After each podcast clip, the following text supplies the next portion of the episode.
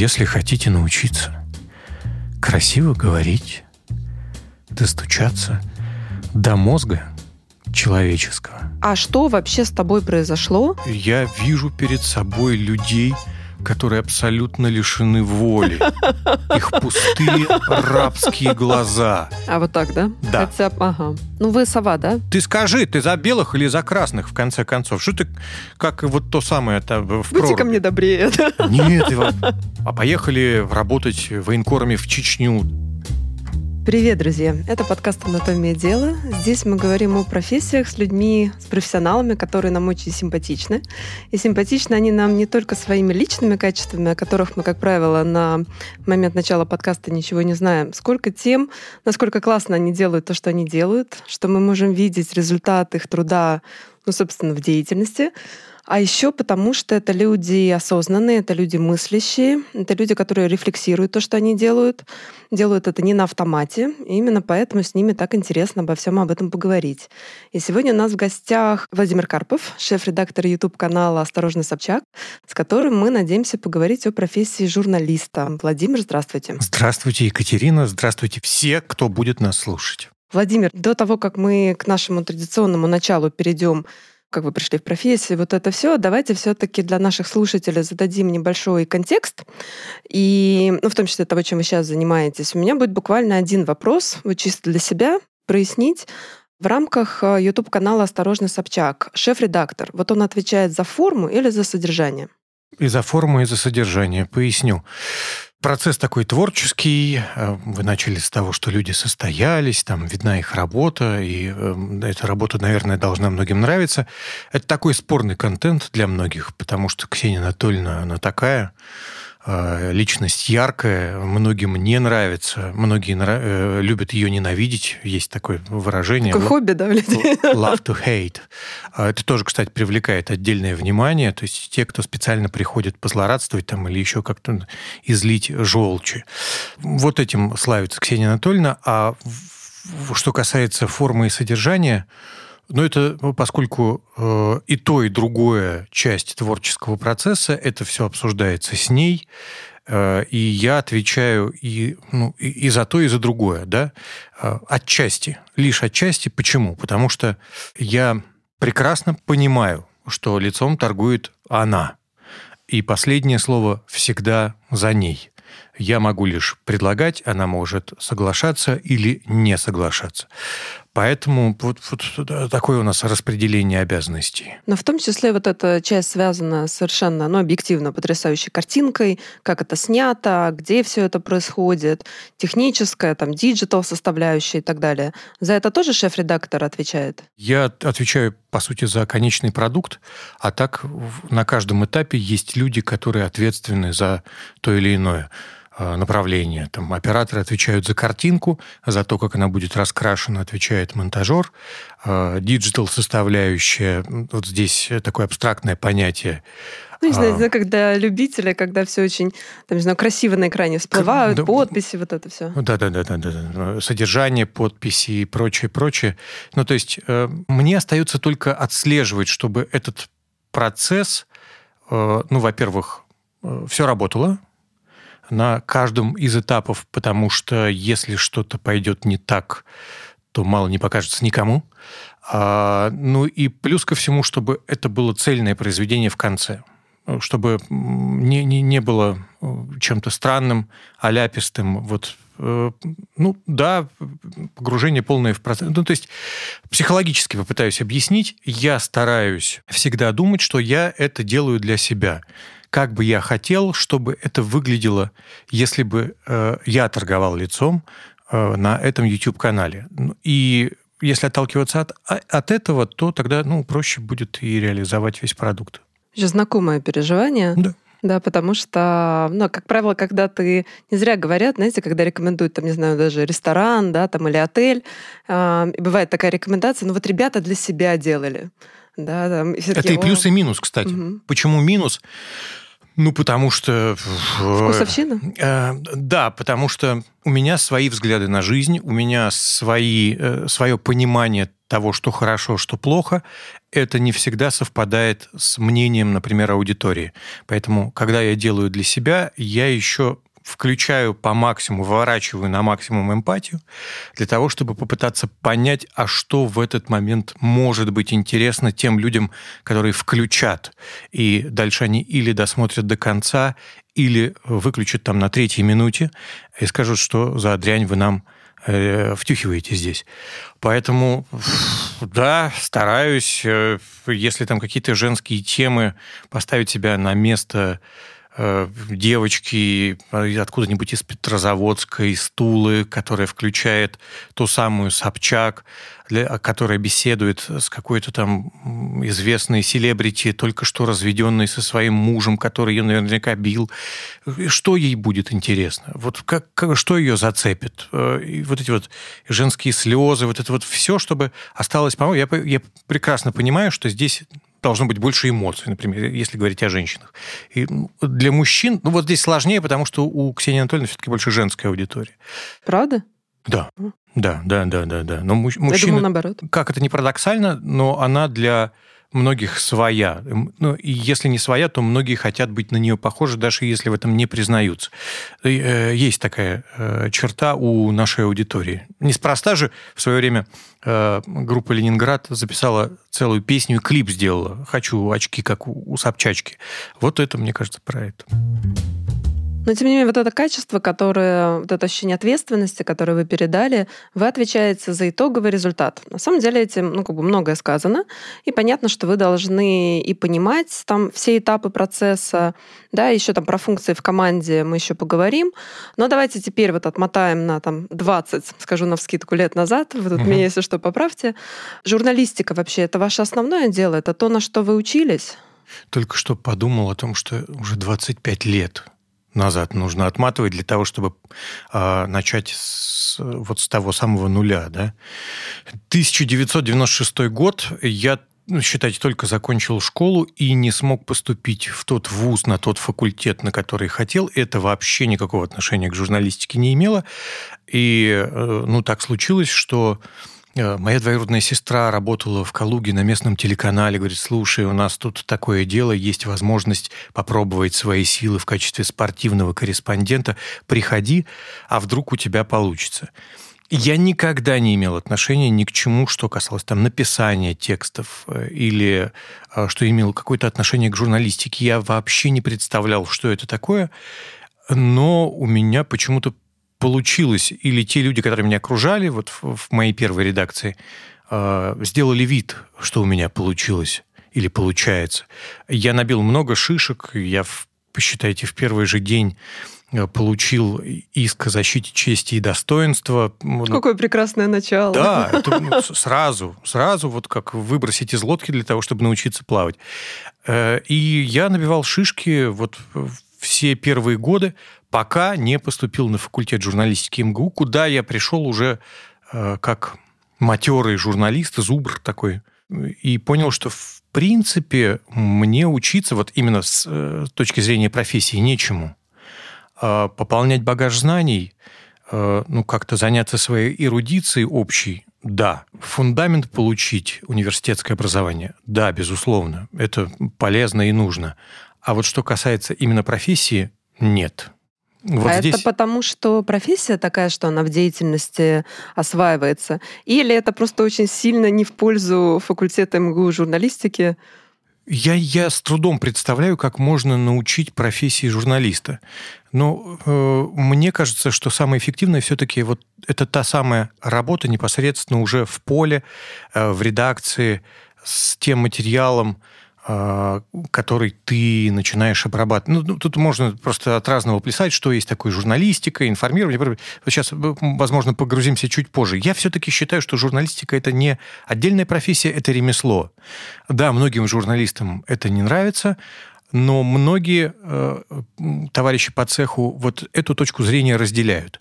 Потому что очень много состоявшихся талантливых журналистов, за которыми следуют сегодня и зрители, и слушатели, они никакого отношения к журналистике никогда не имели. Они учились на биолога, на математика, на историка, на философа, на кого угодно, только не на журналиста.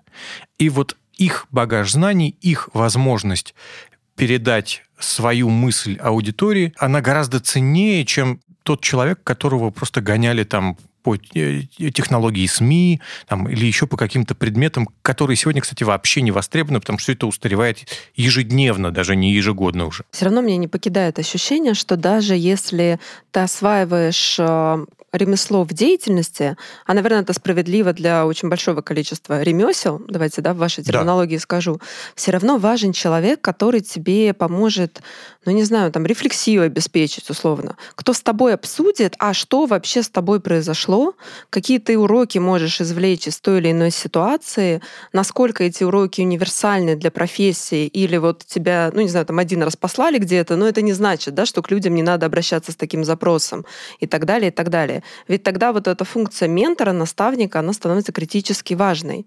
И почему бы ее не обеспечивал а, Наверное, ее мог бы в какой-то вселенной обеспечивать вуз, а если нет, то были ли вот такие вот, не знаю, менторы, наставники на вашем пути становления? Да, практически везде, где я так или иначе пытался себя ре- реализовать в этой профессии или в этом ремесле, были те люди, которые выступали в качестве менторов-наставников.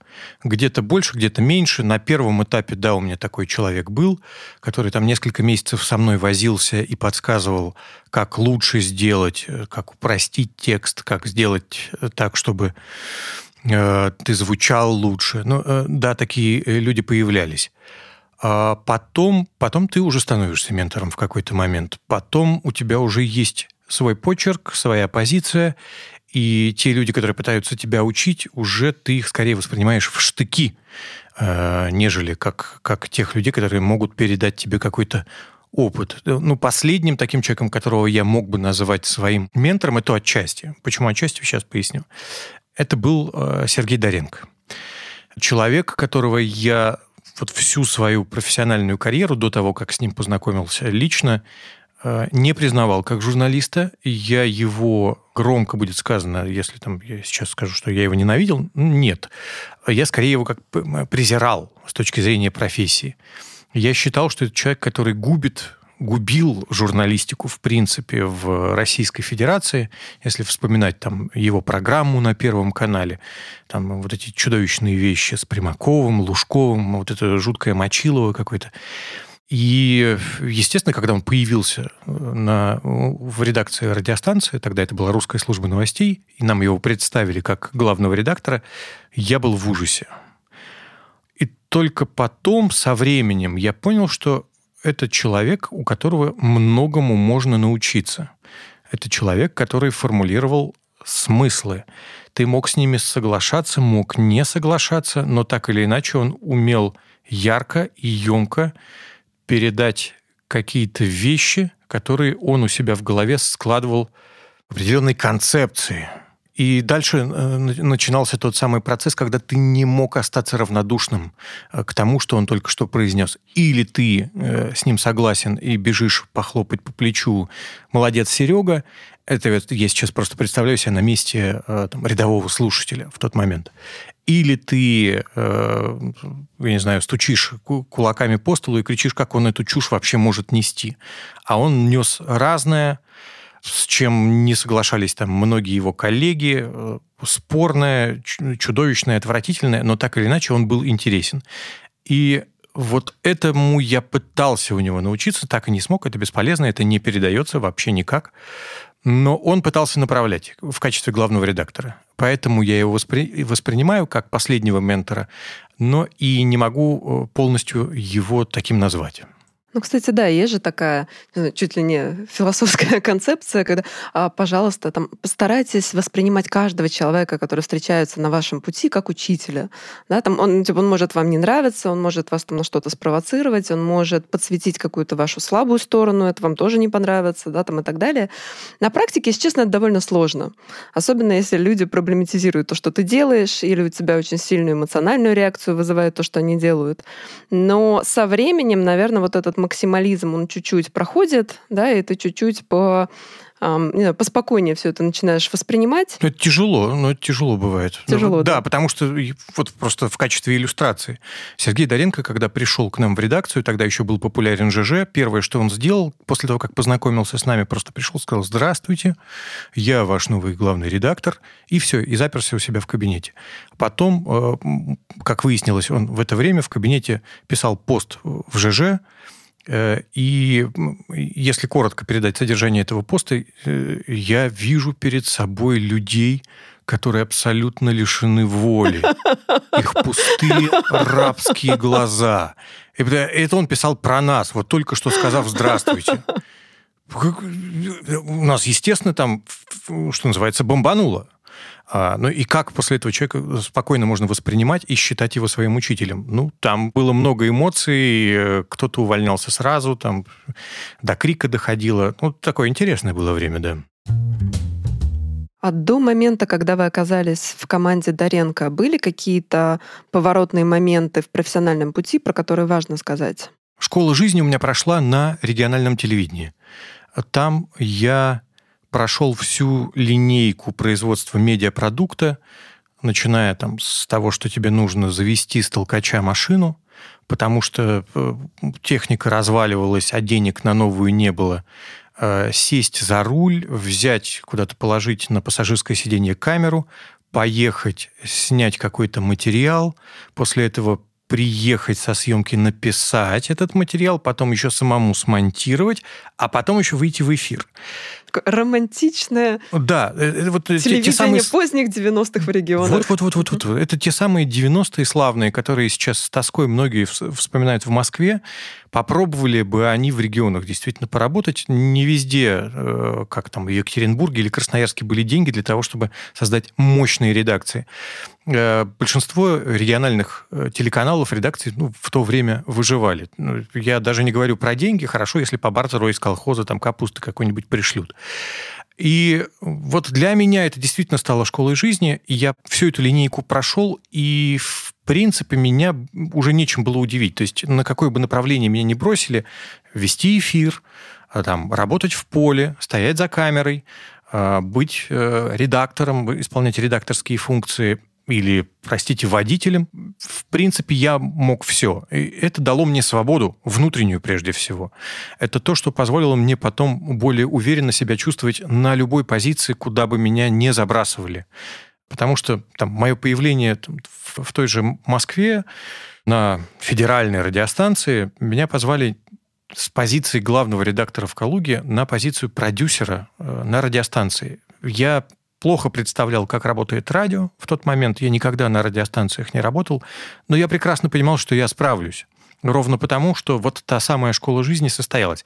Поэтому, если говорить о там, необходимых этапах, чем больше вы пороху понюхаете, тем больше у вас э, появится вот этого внутреннего ощущения свободы. А это очень ценно для журналиста, которому потом нужно самому думать э, и пытаться вот свою мысль донести, передать, о, чем-то там важном рассказать. Э, вот это ощущение, оно, конечно, мне помогает. Ну, кстати, да, если подумать с точки зрения ребят, в том числе, которые нас сейчас слушают, у меня вот тоже есть такое переживание, что не стоит себя как-то супер беречь, если так можно сказать, на старте карьеры, потому что, ну, как раз вот в 20 с небольшим, ну, вот если ты попробуешь максимально много разного еще и шишек набьешь, ну, скорее всего, тебе это дальше пригодится. Да. Потому что даже то, что вы вначале говорили, но это перекликается. Как шеф-редактор вы уже отвечаете за итоговые продукты, вы должны понимать все стадии процесса, и у вас была школа ну, как бы жизни, когда вы не только про там, не знаю, операторскую, да, там, журналистскую полевую работу понимали, но еще и миллион ситуаций прошли, и так или иначе это все равно составляет ну, как бы багаж вашего Я могу на одном опыта. языке разговаривать с оператором, с монтажером, mm-hmm. э, со звукачом. Э, я знаю их терминологию. Там, сделай мне восьмерочку, там, э, это я могу оператором бросить. Или э, давай кропить здесь, это могу там сказать монтажеру. Ну, то есть у меня проблем не возникает. Э, в этом смысле это действительно очень полезно. А, пока, кстати, пока ты эти шишечки набиваешь, это же не всегда у тебя идет гладко. Ты сел в машину с камерой, поехал там, и все у тебя получилось. Ничего подобного. Где-то ты пролетел по свету, где-то э, тебя побили менты. Ну, то есть ты, ты постоянно чувствуешь жизнь вот в, в, на себе ощущаешь. И твои ошибки потом становятся твоим вот этим бесценным опытом, который, э, который ты нигде больше не приобретешь. Ни на одном факультете журналистики тебе не скажут, э, как действовать в той или иной ситуации, например. А ты можешь э, прочувствовать только, только вот будучи здесь, на месте. А уже отрефлексировав этот опыт, можете выделить пару там гласных, негласных законов этой профессии? Вот таких прямо от, от практики. Ох, поскольку эти законы профессии постоянно пересматриваются, особенно в последнее время, э, я не возьмусь сформулировать какой-то кодекс там новый. Постоянно же пытались эти кодексы писать. Еще вот я помню конец 90-х, начало нулевых, тогда было очень э, модное поветрие, ну, как создать стандарт журналистики. Там, э, с BBC, CNN, э, слезав э, какие-то этические нормы там, или еще что-то. Э, или там, если в профессиональном плане, ну, тоже э, какие-то моменты, что каждый должен уметь вот то-то, то-то, то. Сейчас не возьмусь. А если про какой-то все-таки, ну, может быть, один принцип, какое-то ваше внутреннее ощущение, бог с ней, там, условно, со всеми профессиями, с BBC и так далее, просто какой-то ваш внутренний принцип, э, отрефлексированное или правило какое-то из вашего опыта, только вот работающее для вас? Для меня?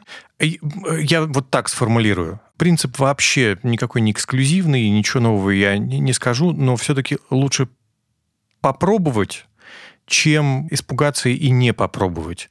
Ну, то есть э, лучше, лучше что-то сделать, чем потом жалеть о том, что ты этого не сделал. Там, э, тебе же постоянно поступают самые странные предложения, самые а, абсурдные зачастую. Типа, а поехали, вот примем участие в таком-то проекте, там, или, или а, а поехали работать военкорами в Чечню, там, от чего ты отказываешься, но со временем понимаешь, что в принципе, если бы ты выжил, то, наверное, ты приобрел бы бесценный опыт. Вот я стараюсь э, все-таки в самые безумные проекты погружаться. Когда зовут, э, нравится, не нравится, страшно, не страшно, но ну, а будь что будет, а дальше посмотрим. Возвращаясь к инициациям в профессии, вы э, рассказали немножко про вот этот кусочек работы с Доренко, про школу э, выживания э, регионального телевидения в 90-е. А между вот Доренко и вашей текущей позиции были еще какие-то важные инициации, которые вам интересно вот теперь вспоминать? Да, конечно. Я пока коротко совсем упомянул, что было вот то самое поветрие, когда выстраивалась только российская журналистика, а, и тогда было много людей, которые приезжали сюда учить уму-разуму, были консультантами, были международные программы, там, стажировок в Соединенных Штатах, в европейских странах. Это тоже давало бесценный опыт который, кстати, не всегда работал так, как хотелось бы нашим там, заокеанским или европейским партнерам. А, они давали хорошие знания, они выделяли деньги, что тоже было очень ценно. Они помогали аппаратурой, и они за вот э, эти деньги, э, которые давали, нанимали в том числе и хороших учителей. Благодаря им, благодаря этим программам у меня были такие прекрасные учителя, как Владимир Владимирович Познер, ну, например. А, как, я не знаю, э, Кирилл Набутов. Э, тоже разные абсолютно люди, возможно, из разных весовых категорий, э, но, но так или иначе это те люди, которые, да, давали знания, опыт и пытались передать какие-то там свои навыки, наработки. Это было очень ценно. Что касается наших европейских партнеров и заокеанских, тогда вот на этих семинарах я впервые столкнулся с пониманием того, что мы вряд ли будем на одной волне. Почему? Потому что я тогда понял, что мы смотрим на мир все-таки очень по-разному. В Швеции, когда я стажировался, нас попросили на эту стажировку привести видеоматериалы э, про Чечню. Тогда была вторая чеченская компания, и они как я позже понял, жаждали какой-то крови. Привезите нам вот что, что у вас там, значит, показывают, бои, что-то такое. Э, я привез, как приезжают бойцы после командировки в Чечню и как их встречают э, матери и жены. Очень эмоциональный э, момент, когда слезы, когда э, они не виделись там полгода, и вот, наконец, они вернулись целыми и живыми, плачут мужики, плачут женщины, э, и все это где-то в воинской части происходит, и все на плацу, и нужно там как-то и равнение держать, а никто не может. Эмоциональный момент, я говорю, ну вот есть такой материал, а, посмотрели. А, журналисты, они все довольно циничные, особенно вот со временем становится такая защитная реакция. Они посмотрели, сказали, ну, это не то, что нам нужно. Или в то же самое время а, кто же тогда проводил? А, Радио Свобода. Радио Свобода проводила семинары для журналистов в пансионате, на секундочку, Генеральной прокуратуры Российской Федерации. Радио Свобода, Генеральная прокуратура. Как сейчас, иронично. Да, сейчас это представить в принципе нельзя, а тогда, ну, вот такое было время. И приезжали люди и рассказывали нам, что, ребята, вы должны рассказывать про страдающий чеченский народ, насколько это важно для понимания человеческой там жизни или еще. А у нас же только что там дома взрывали, э, у нас же только что там серия терактов по стране прокатилась. И мы им свою мысль пытаемся донести. Они говорят, нет, не понимаете, права человека и так далее. И, и я понял, что у нас колоссальная разница, и она во всем, э, ну, вернее, не во всем, она во многих вещах мы никогда не сойдемся просто. Потому что ан- антологии разные, да? да? Картины мира другие. Картины мира угу. абсолютно как будто бы перевернутая, такая контрастная картинка. И я понял, что не во всем, не во всем они могут быть учителями. То есть они хотели до нас донести одну мысль, а мы скорее ее восприняли в штыки, и многие потом отказались от этих программ, ну, ровно потому, что это было слишком для, для нашего э, восприятия, для нашего понимания. Ну, ну то есть э, нет и все через отрицание. Такие тоже любопытные фрагменты случались.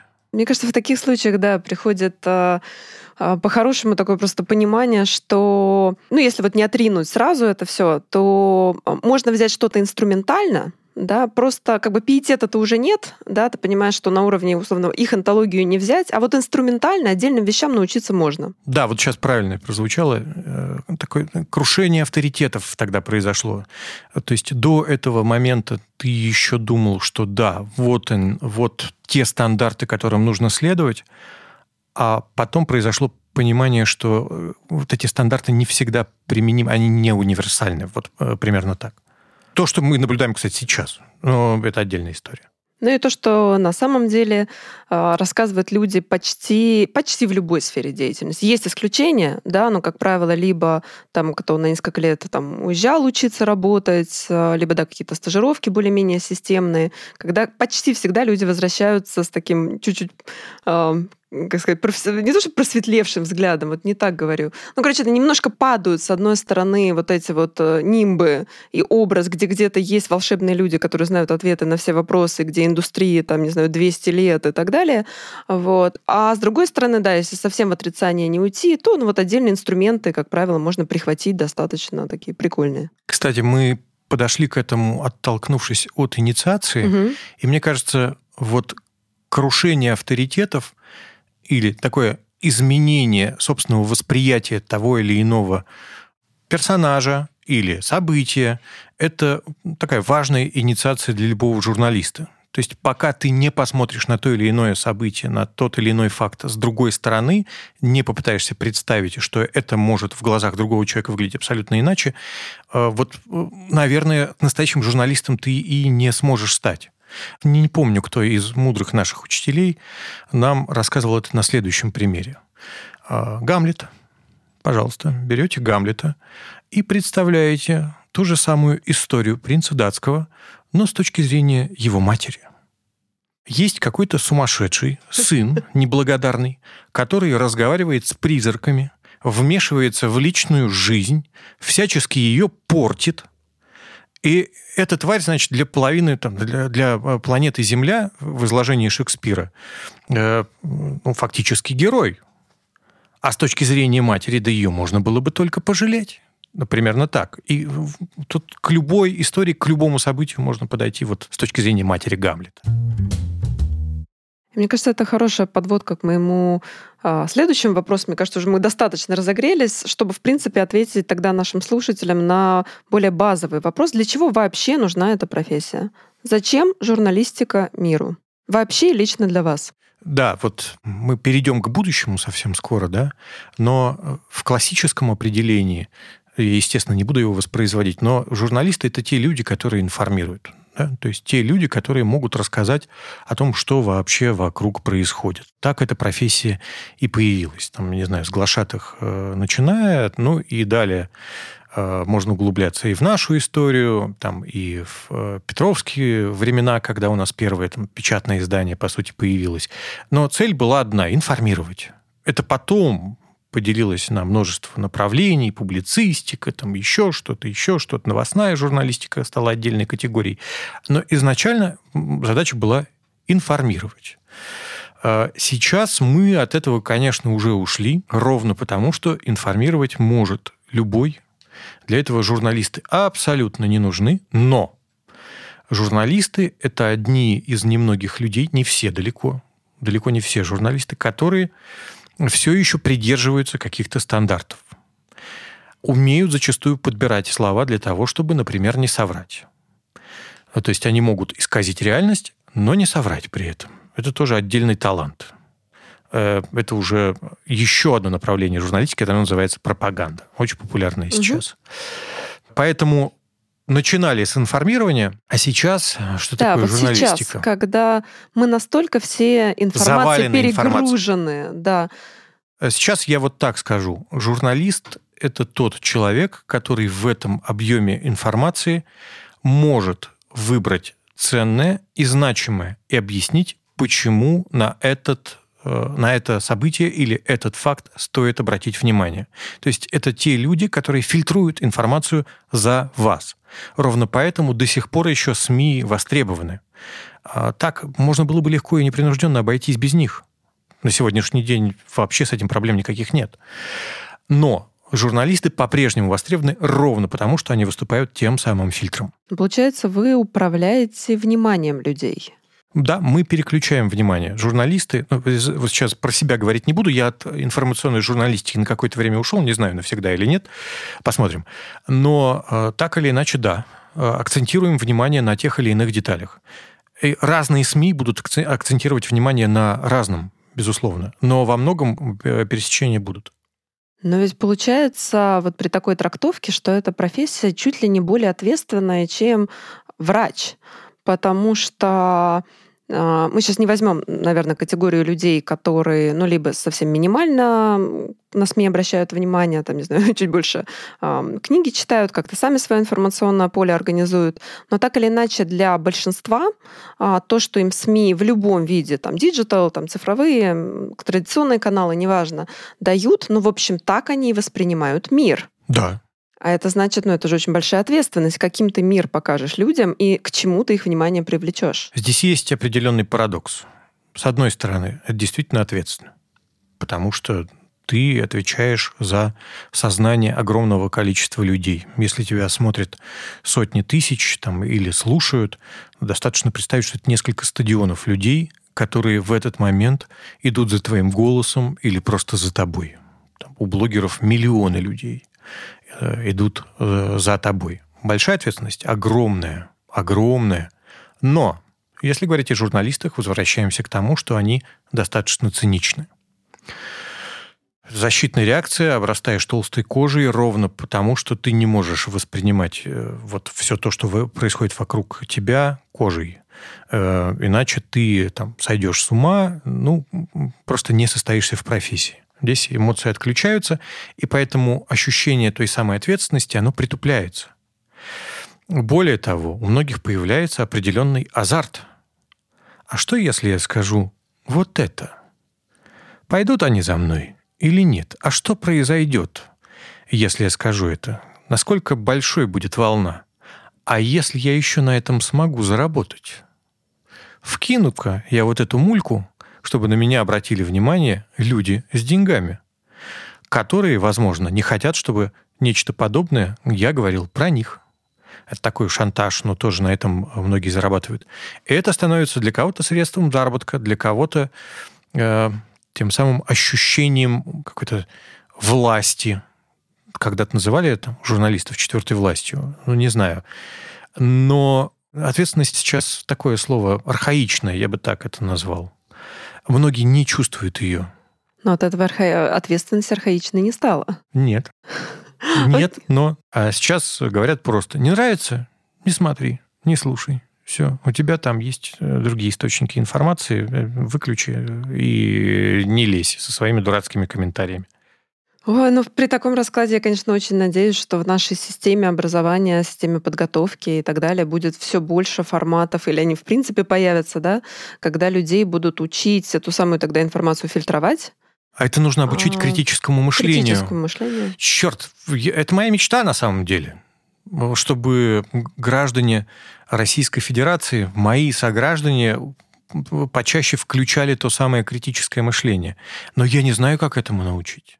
У нас был, а, когда в Вандербильте училась, у нас был, помню, а, стажировка в одной там чартерной школе, и мне бросился там в глаза урок, ну, просто обратил внимание на урок по вот как раз критическому мышлению, у них занятие в тот день проходило на материалах а, там определенного конфликта международного.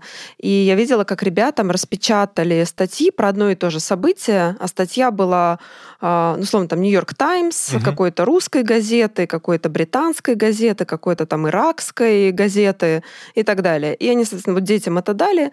И говорят, пожалуйста, теперь восстановите вот позиции, вот кто это писал, зачем они это делали, какое действие они хотели осуществить. Включайте голову в конце да, да, концов. да. То есть видите ли вы противоречия здесь какие-то? Какой информации здесь можно верить вообще?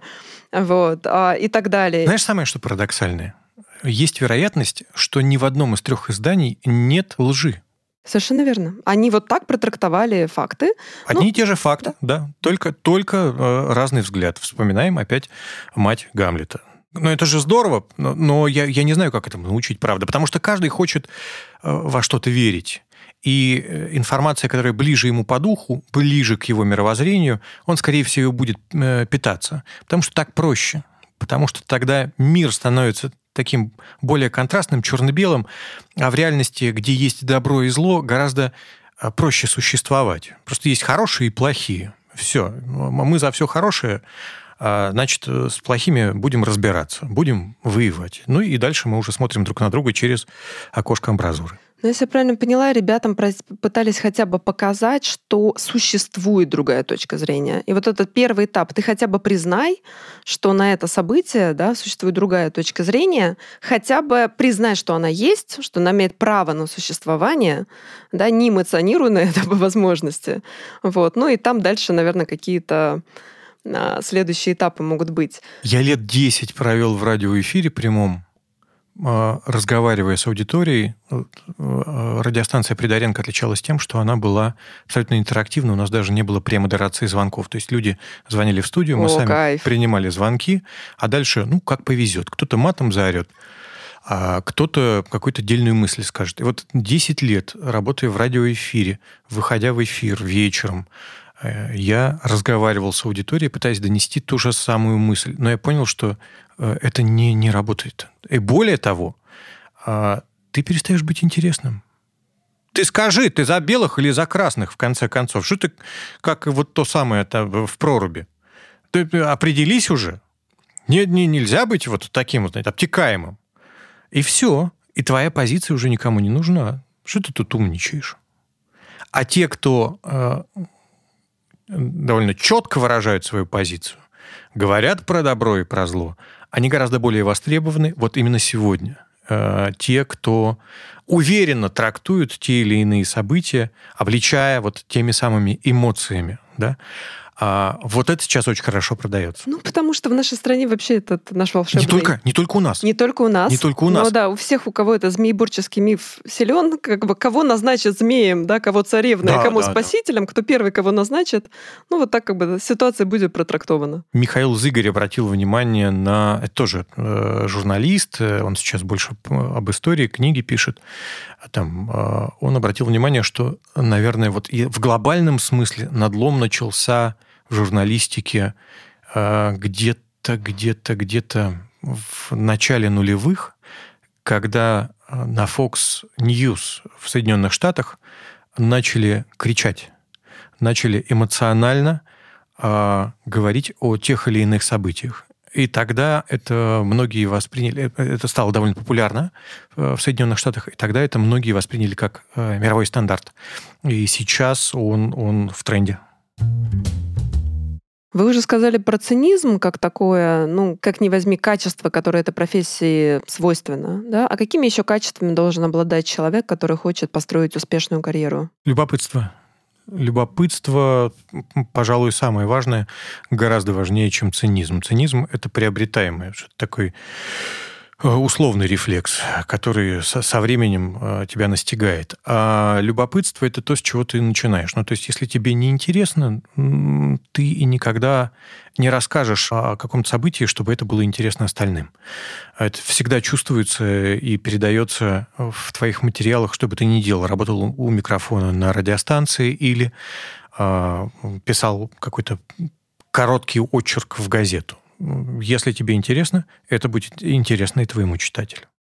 А есть еще что-то, вот если говорить полярно, да, там кайфы профессии и подводные камни, какая-то боль, которая, как мы любим говорить, налог на развитие, который надо платить, чтобы делать все остальное.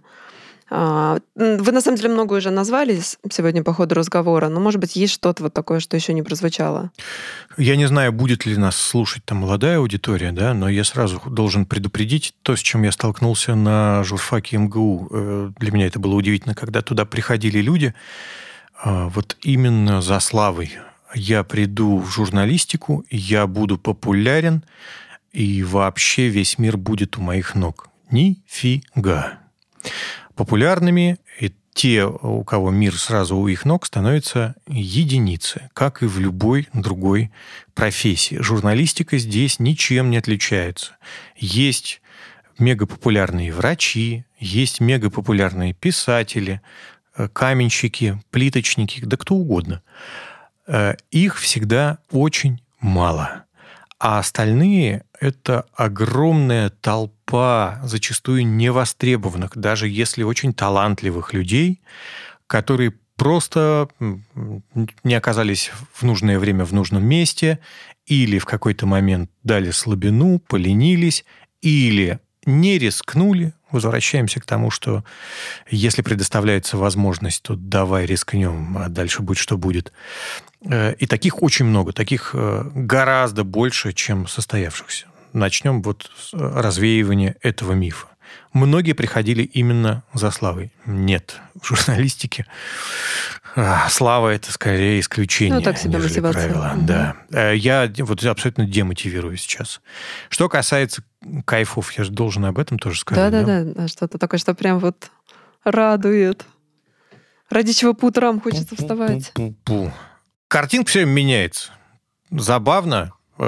Ты сегодня можешь быть в Москве, работать у компьютера, а завтра тебя занесет куда-нибудь на край света, ну, потому что надо. Потому что там нужный тебе персонаж, нужный тебе материал, и более того, тебе еще это все и оплатят, а потому что это кому-то нужно все.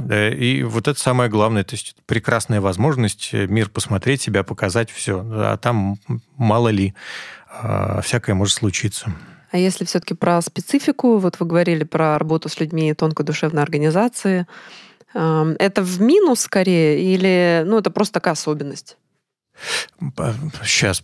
Я не могу назвать просто это кайфом, да, взаимодействие. Я спросила, может быть, наоборот. Может, да, тот да, самый да, подводный да. камень, который кажется очень гламурным снаружи. Не, не, я, я, я, угу. я попытаюсь э, сформулировать, просто это здесь такой тонкий момент. В чем я чувствую кайф? Вот огромное количество людей, с которыми ты поддерживаешь диалог. Это не условная не знаю, плацкартный вагон э, Москва-Анапа, а, а это, это огромный срез общества, с которыми ты находишься в постоянном контакте. Да, это, это э, люди с тремя высшими образованиями, это выш... люди без образования. И ты с ними как бы поддерживаешь диалог. Ты понимаешь, что мир разнообразен, что твоя картина не универсальна, картина мира. И вот в этот момент ты чувствуешь, что ты, наверное, в жизни понимаешь чуть больше, вот я осторожно очень формулирую, чуть больше, чем э, большинство людей вокруг тебя, которые живут в своей какой-то реальности, который вообще не совпадает э, с, с тем, что происходит на самом деле. У тебя есть знание, которого нет у большинства твоих сограждан. Э, как бы кайф это или, или боль это? Черт, и то, и другое. Чуть, по чуть-чуть каждого. Э, не знаю, вот, вот это я бы выделил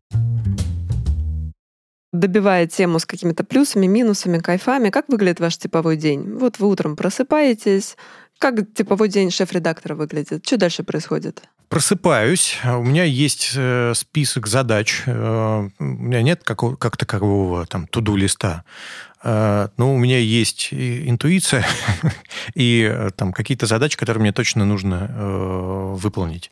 Там написать какой-то текст или если я знаю, какой будет герой, там у Ксении Анатольевны покопать по нему информацию или Э, поехать э, на монтаж для того, чтобы готовить выпуск. Все зависит от того, в какой день я проснусь, да, на какой стадии подготовки там или выпуска, или еще. Или там написать какую-нибудь э, рекламную интеграцию. Это тоже э, входит в какой-то список обязанностей. То есть у меня много разных задач, э, но я пытаюсь распланировать день таким образом, чтобы Э, чтобы ну, закончить свою работу ну, хотя бы до полуночи. А вот так, да? Да. Хотя, ага. Да, потому что... Ну, вы сова, да? Вы э, поздно Нет, я не, я не поздно встаю, у меня просто нет такой возможности. Я встаю утром, не могу сказать, что рано, в часов в 8, да, в 8 встаю, и после этого у меня начинается. То есть я пока еще спят все остальные, там, включая Ксению Анатольевну, я стараюсь выполнить по максимуму, потому что потом на протяжении дня еще наверняка что-нибудь прилетит. Вот поэтому я говорю об интуиции. Да, то есть это постоянная э, смена Чуть задач. предвосхитить и, в общем, создать условия для труда уже всех остальных. Да. А, сейчас поймал себя на мысли нехорошо. Ну ладно, давайте воспринимать. Это еще о кайфах. О кайфах э, профессии тебе даются определенные знания, которых, опять же, нет у большинства граждан Российской Федерации. И ты можешь э, выпендриваться и казаться умнее. Например, э, правильнее говорить не предвосхитить, а предвосхитить. О, боже. Чудовищно. Согласен. Но вот этот, этот дурацкий, великий, могучий русский язык. И ничего с этим не поделаешь. Всю жизнь э, учишь его, учишь и никак не выучишь. Я уже горжусь тем, что говорю слово «надеть». Во. Будьте ко мне добрее. Нет, это огромный плюс, огромный плюс. Вы знаете, как мало людей, которые говорят «надеть», а не «одеть». Знаю. Ну вот. Я же с ними тоже общаюсь.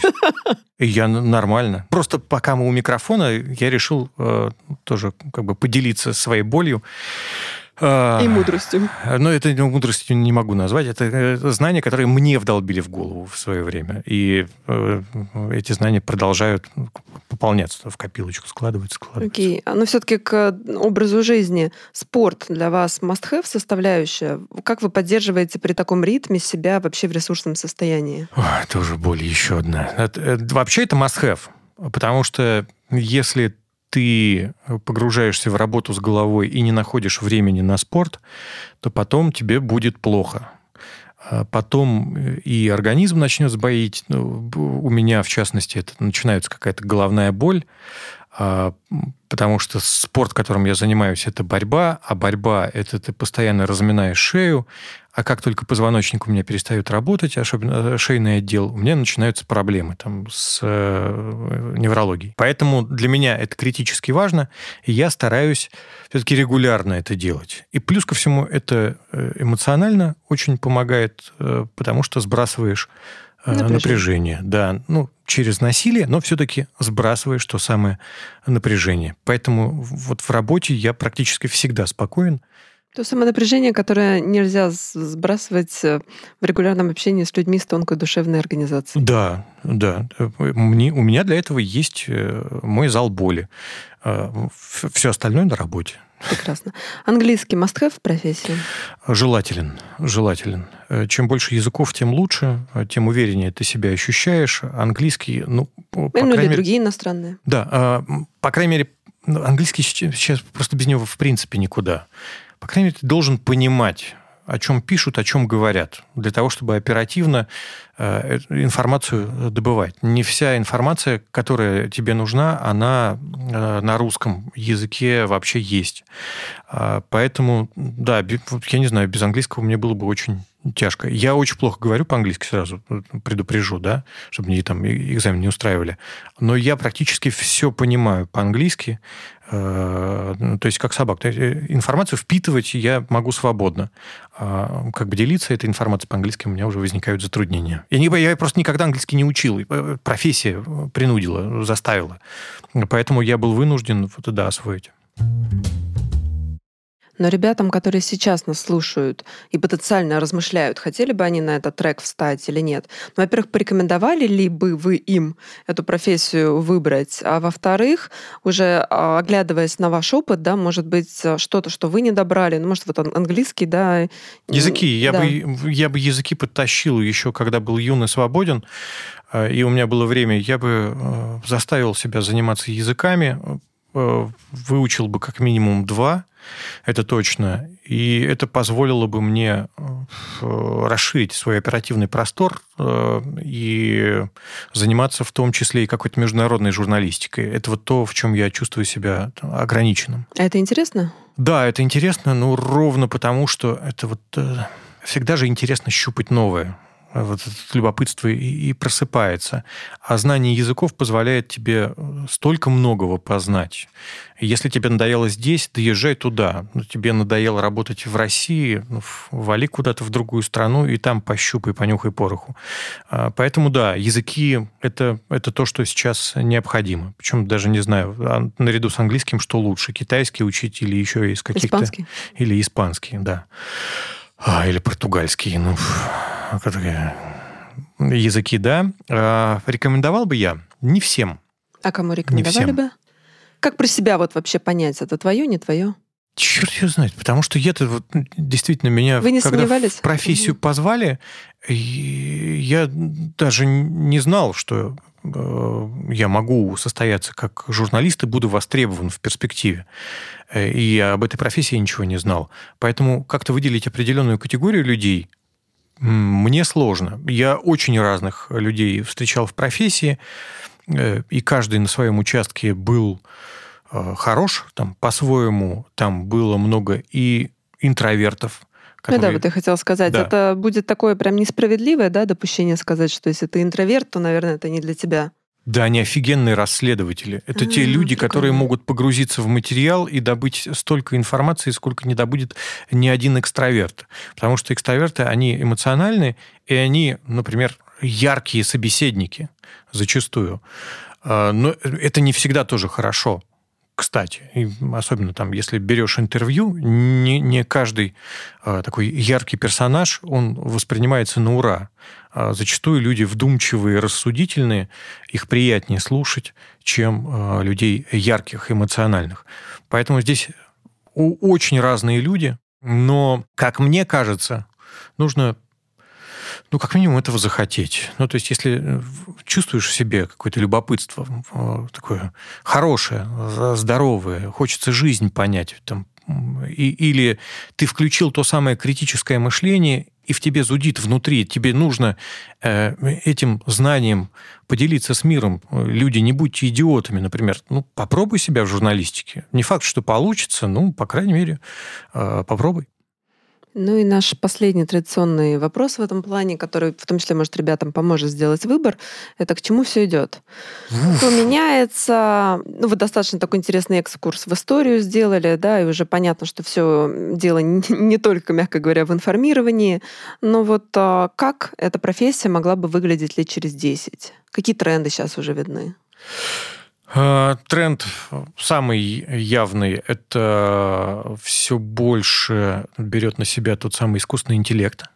Я, вот, если мы берем горизонт в 10 лет, пытаюсь себе представить, сможет ли искусственный интеллект полностью взять на себя вот ту самую функцию фильтра, э, который бы информацию отделял важную от неважной. Мне кажется, это вполне возможно. Ну, там, включить какие-то алгоритмы, которые позволят вычислить, насколько та или иная информация скажется вот лично на твоей жизни. Это было бы, кстати, классно. Ты включаешь новости, и это новости персонально заточены под тебя где тебе с помощью э, программы, с помощью искусственного интеллекта отобрали ту информацию, которая может сказаться непосредственно на твоей жизни, на жизни твоей семьи, Прикольно. на твоих интересах. Я думаю, что вот в этом направлении будет развиваться э, журналистика. То есть опять мы говорим о том, что человек здесь в какой-то степени может быть лишним. Но точно никуда не уйдут те самые трендсеттеры, э, люди, которые будут задавать тон. Люди, которые за счет своей харизмы, за счет э, своих там, знаний или каких-то заслуг будут притягивать внимание аудитории, э, и их будут слушать. Э, это те самые лидеры общественного мнения. Вот тут тоже происходит определенное смешение с профессией журналиста и просто лидера общественного мнения, э, но, но это будет точно востребовано. Сможет ли, опять возвращаясь к искусственному интеллекту, он так подавать информацию, чтобы было приятно ее читать или слушать или смотреть, тоже большой вопрос. Но я думаю, что люди, умеющие грамотно и красиво писать, хорошо говорить, обладающие там еще какими-то качествами, которые сегодня востребованы в журналистике, они будут востребованы и в перспективе. Это тоже какие-то навыки, которые приобретаешь и которые, которые остаются с тобой на всю жизнь. Это, это прикольно. Да, вот э, для молодежи. Если, если хотите научиться красиво говорить, приобрести какие-то познания в том, как достучаться до мозга человеческого – только вот что вам в журналистику. Владимир, вот начинать надо было с такого голоса выпуск, мне кажется. Спасибо вам огромное за этот драгоценный час вашей жизни. Нам было, по крайней мере, очень интересно. Я надеюсь, я надеюсь.